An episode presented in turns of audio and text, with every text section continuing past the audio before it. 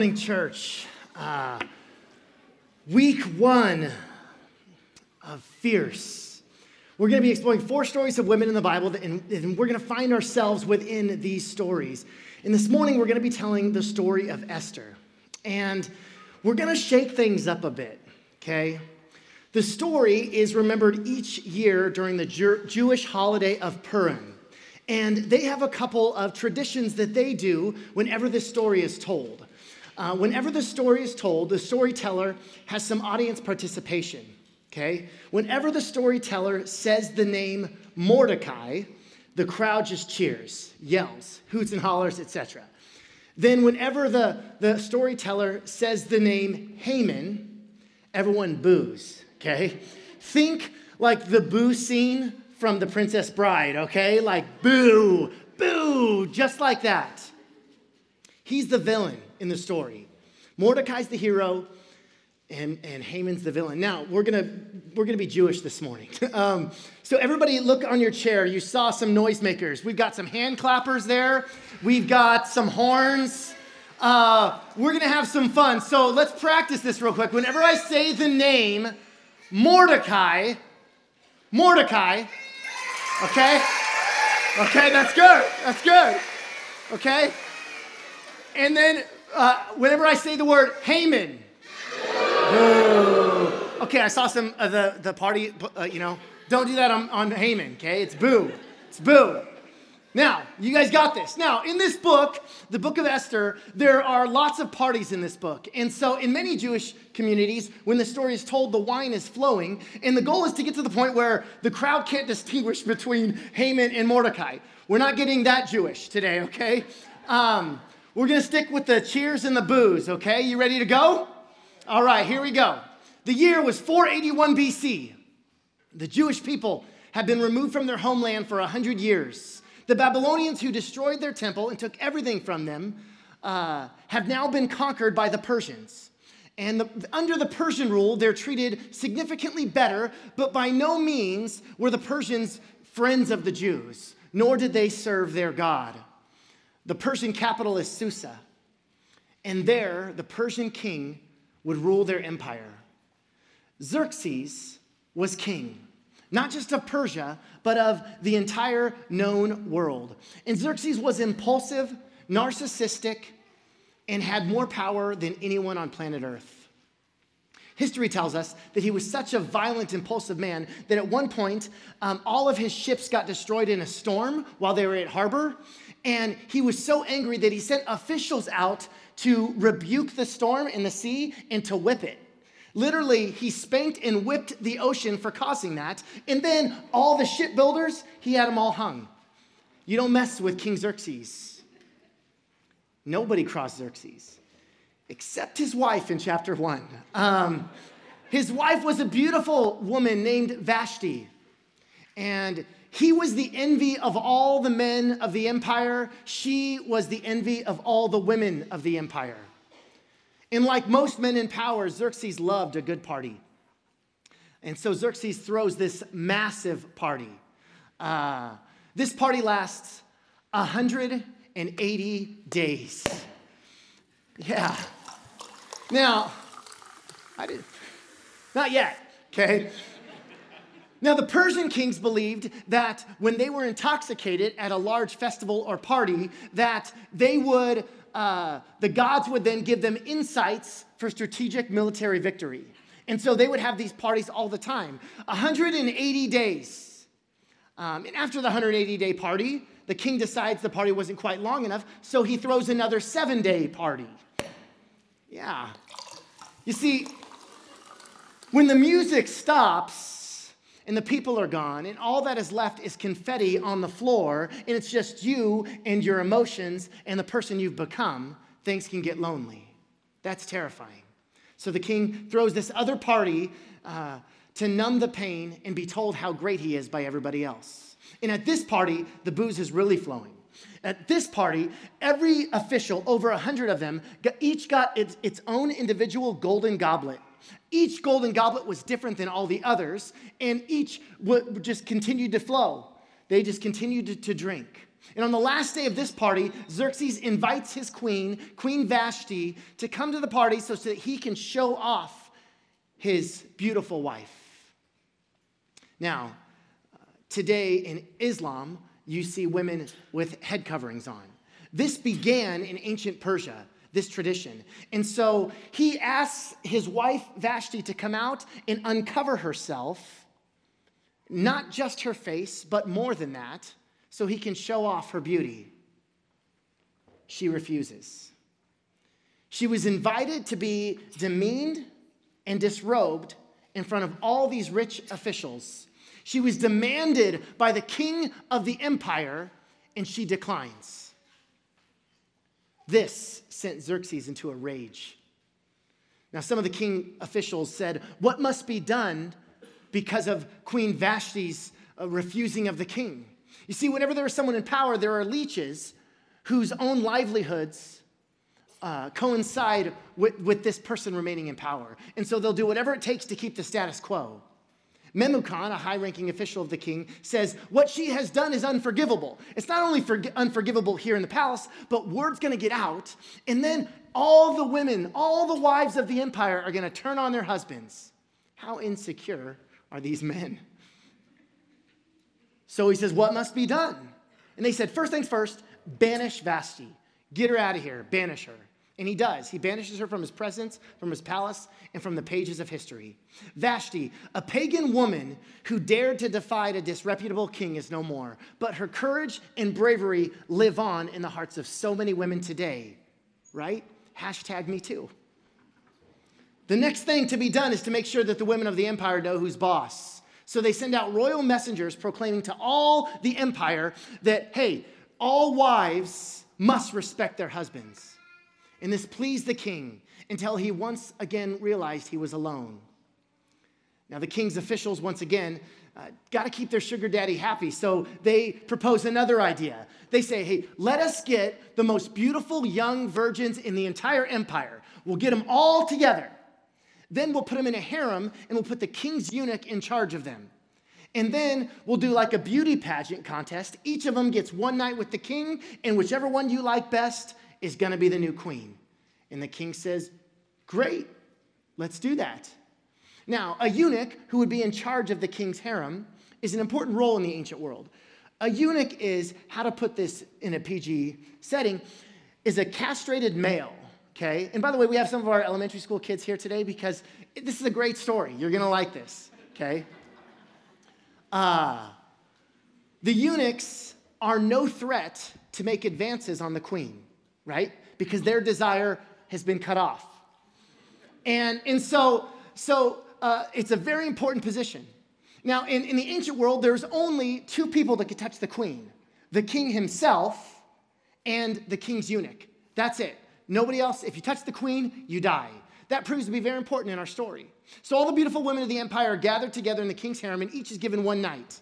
Now there was a Jew in the citadel of Susa who sat at the gates. He was from the tribe of Benjamin, and his name was Mordecai.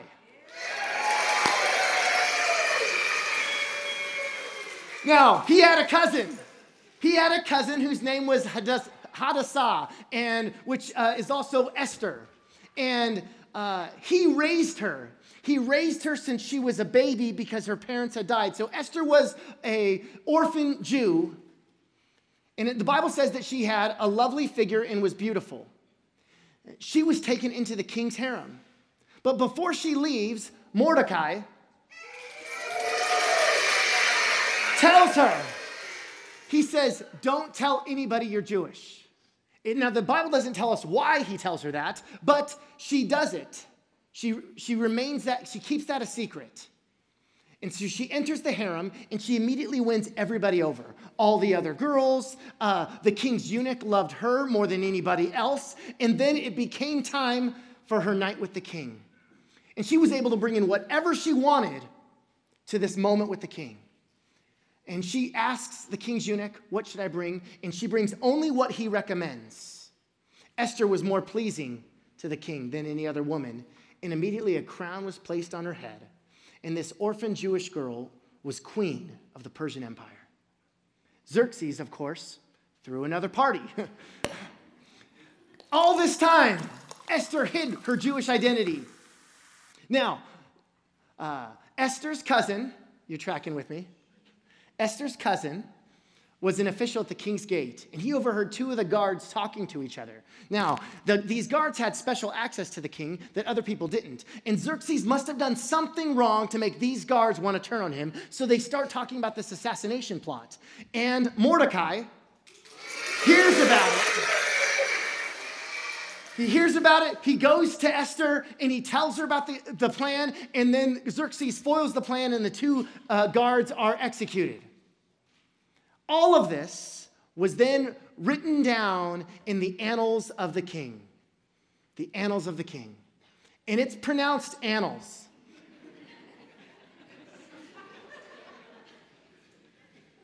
this too proves to be an interesting tidbit, a foreshadowing for what happens later on in the story. So, after all these events, there's a new rising star in the palace of the king. This official is being promoted left and right by the King Xerxes. And this official's name, of course, is the vile Haman. Boo.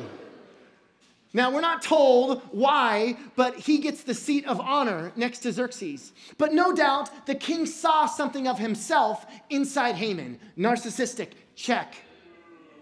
Yeah, there you go. I I missed that one too. Impulsive, powerful, Whenever this new official would enter the king's gates, all the king's officials would bow down in front of him. And one day, while entering the king's gates, with every knee bowed in honor to him, he notices someone's not honoring him. And it is none other than Mordecai. So this bad guy walks in, everybody's bowing down, all except for our good guy.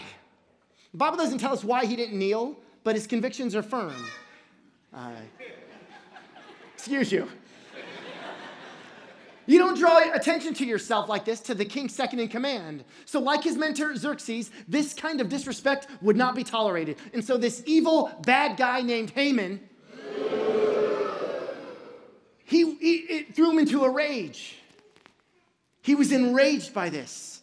And he, he became so set on this that he said, I'm not just, I don't, I don't want to just kill the man. I don't want to kill just that Jewish man who won't kneel before me. I want to kill all the Jews. And so he goes up to the king and he says, Oh, king, I love thou. You know I got your back, right? Well, there's this people, this people group. They don't follow your customs. They don't follow your laws. In fact, they disobey all of them. And I think it'd be best, let's kill them all. And the king says, and he goes, and even, even then, I will give you part of your treasury. I will send you money into the treasury if you just let me kill them all. And the king says, fine, it's, it's great. Uh, they're bad, kill them all. So a royal edict was done, and dispatchers were sent to all the provinces of the empire to annihilate the Jews on a certain day. This edict to annihilate the Jews came one day before Passover, which is ironic because Passover was the day they celebrate God's deliverance of the Jewish people. And here, an edict goes out throughout the empire to annihilate the Jewish people. Where was God now? Where was God now? And at this, the hero of our story rips his clothes and covers himself in sackcloth and ashes, and he begins to weep and mourn for his people. And his weeping and mourning is, is heard throughout the palace gate. And so uh, word gets to Esther, and uh, Esther sends his eunuch, her eunuch, to, to Mordecai to, to ask, what, why are you so upset? Why are you weeping? Why are you covering yourself in sackcloth and ashes? And he tells her what is happening. He tells her about the annihilation of her own people. And so they begin to speak through this eunuch and sending messages back to each other. Uh, he tells her everything and begs her to go before the king to beg for mercy for her people. And she says, If I go before the king without being summoned, the penalty is death. The only way I'll survive, the only way I can go before the king without him asking for me, and he hasn't asked me for days, weeks. I haven't seen him.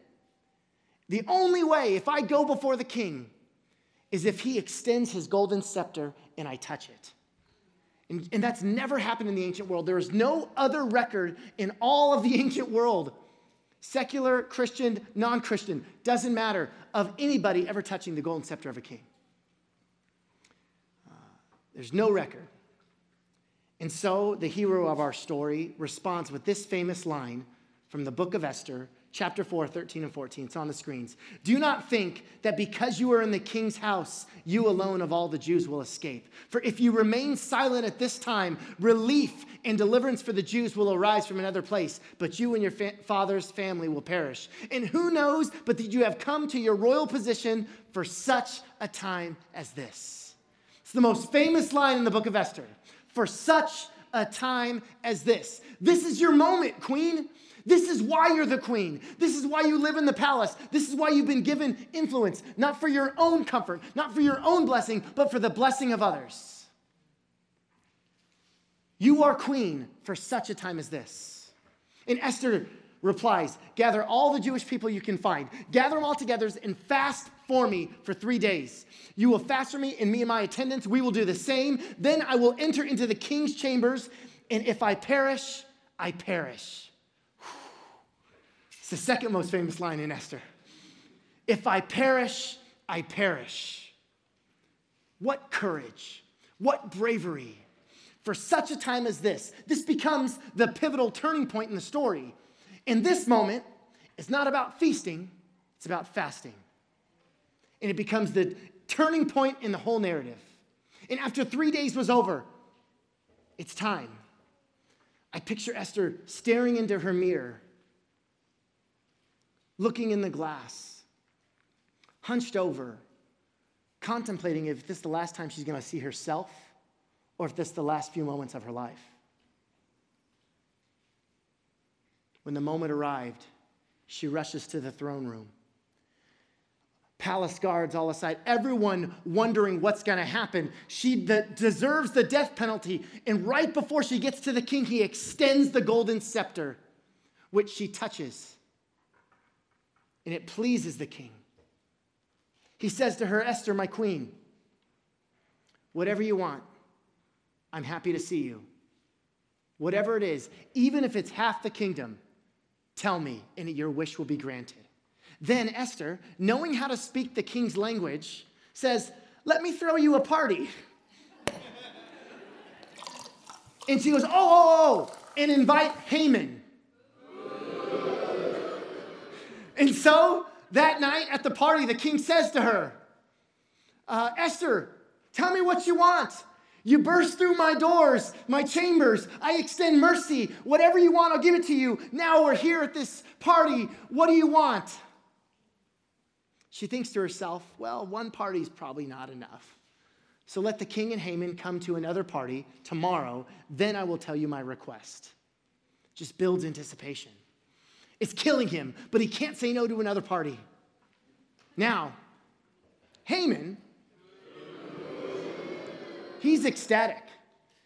There's only two people invited to the queen's party him and the king. He is fired up. So he leaves dinner overjoyed.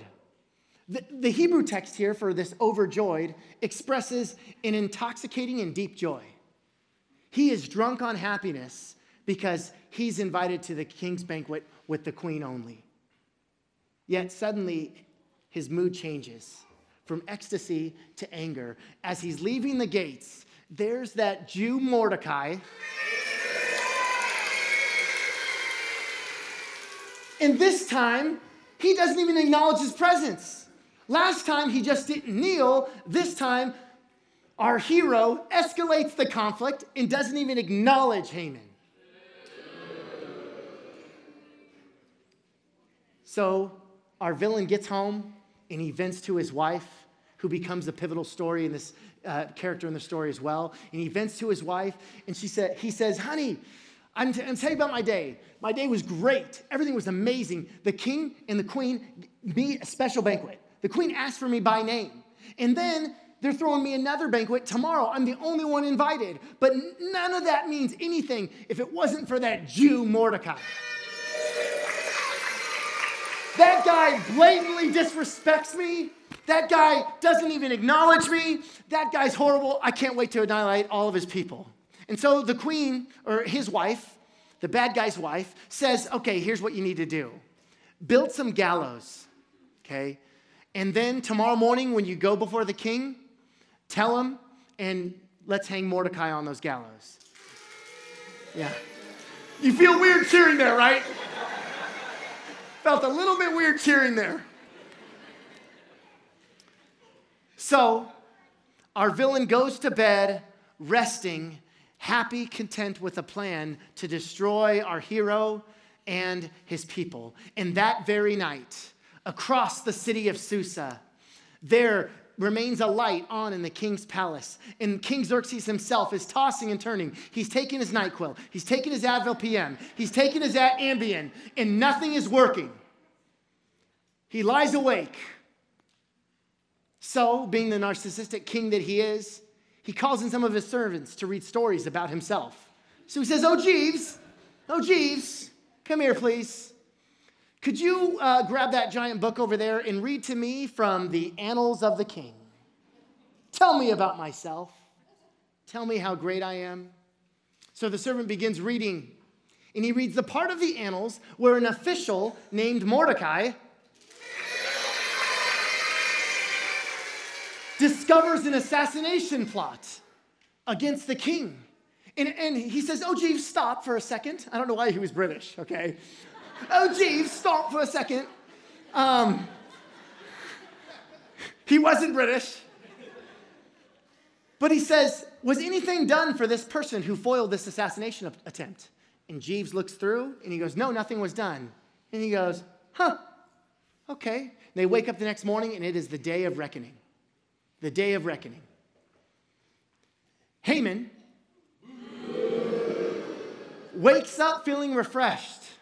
He's feeling so great after a great night of uh, sleep, dreaming of the death of his enemy, Esther's cousin, and he immediately is summoned by the king. And as he approaches the king, the king says these words What should be done for the man who the king delights to honor? And Haman obviously thinks he's referring to himself, right? He says, What should the king do for the man who he wants to honor and he takes delight in? And so the villain says, Well, this is what he should do. If I don't say, you know, if I do say so myself. You should uh, put the king's robes on him, put him on the king's horse, parade him through town, and say, This is what is done for the man the king delights to honor. And he goes, That's a great idea. That's exactly what I'll do. Go get that Jew Mordecai and parade him around town. Now, it was illegal to frown in front of the Persian king. You could not show emotion. I would have loved to see the bad guy's face here, right? Because he has to keep it together. The one vile person that he hated more than any other, he wanted to destroy his entire people group. Now he's going to be riding on the king's horse, and Haman himself is going to be saying, This is what is done for the one who the king delights in, right in front of him. What an ultimate reversal. His fortunes suddenly change. He finds himself bestowing honor on the one person who refused to bestow honor on him. So he parades his rival across the city, and it is beyond awful for him. But at least he still has Esther's party later that night, right? At least he's got Esther's party. Yeah. He's excited about it. When he arrives, the king demands, Queen Esther, what is it you want? You, you barge through my chambers, you throw me one party, you throw me a second party. I've been waiting all night and day. What do you want? If it's half the kingdom, whatever it is, it's yours. And then she says this Queen Esther says, Grant me my life and the life of my people. And the king immediately is thinking, who would want to kill you? who, who wants to kill the queen? Because whoever he is, he's a dead man. And Esther then replies, It's that adversary, that vile Haman. Haman spits out his drink, right? he spits out the wine and he doesn't understand what's happening. The king leaves the room in a rage. And the Bible says that he left so fast that he left his wine glass behind. You know he was in a hurry, you know he was angry if he does that. So Haman stays behind and he approaches Queen Esther and he begs her to spare his life. Just then, the king re enters the banquet hall because he forgot his wine. And he sees Haman with his hands on Esther's shoulders saying, Please save me, save me, save me. But remember, only two people can touch the queen the eunuch and the king himself. So Xerxes walks in, sees Haman's hands all upon his wife, and he says, Will you molest the queen in my presence? It says, the Bible says, in that moment, they put a bag over his head. His story's written. They said, What should he do? What, what's, what's his punishment? And the, the, the king's official said, Well, there's these new gallows that just got established. and immediately, they put him on the gallows that he built for, wait for it, Mordecai.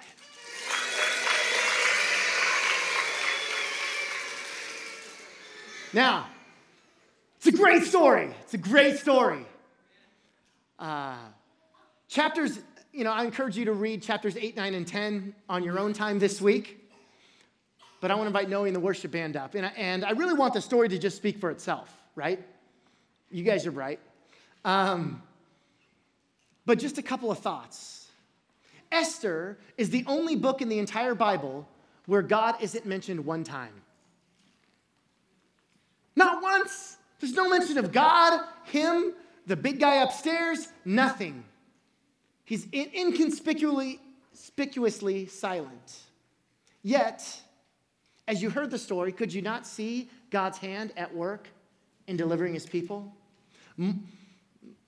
We're no longer telling the story, so you don't have to cheer. But Mordecai raising his cousin, Esther keeping her identity quiet until the perfect moment, the favor that Esther receives from the harem and then from the king himself, the sleepless night of the king that led to the honoring of Mordecai, and then, of course, the building of the gallows of Haman, which would eventually be his own death. There is plenty of irony in this story, yet God is absent and silent. Does anybody need to know that God is still in control when he's silent?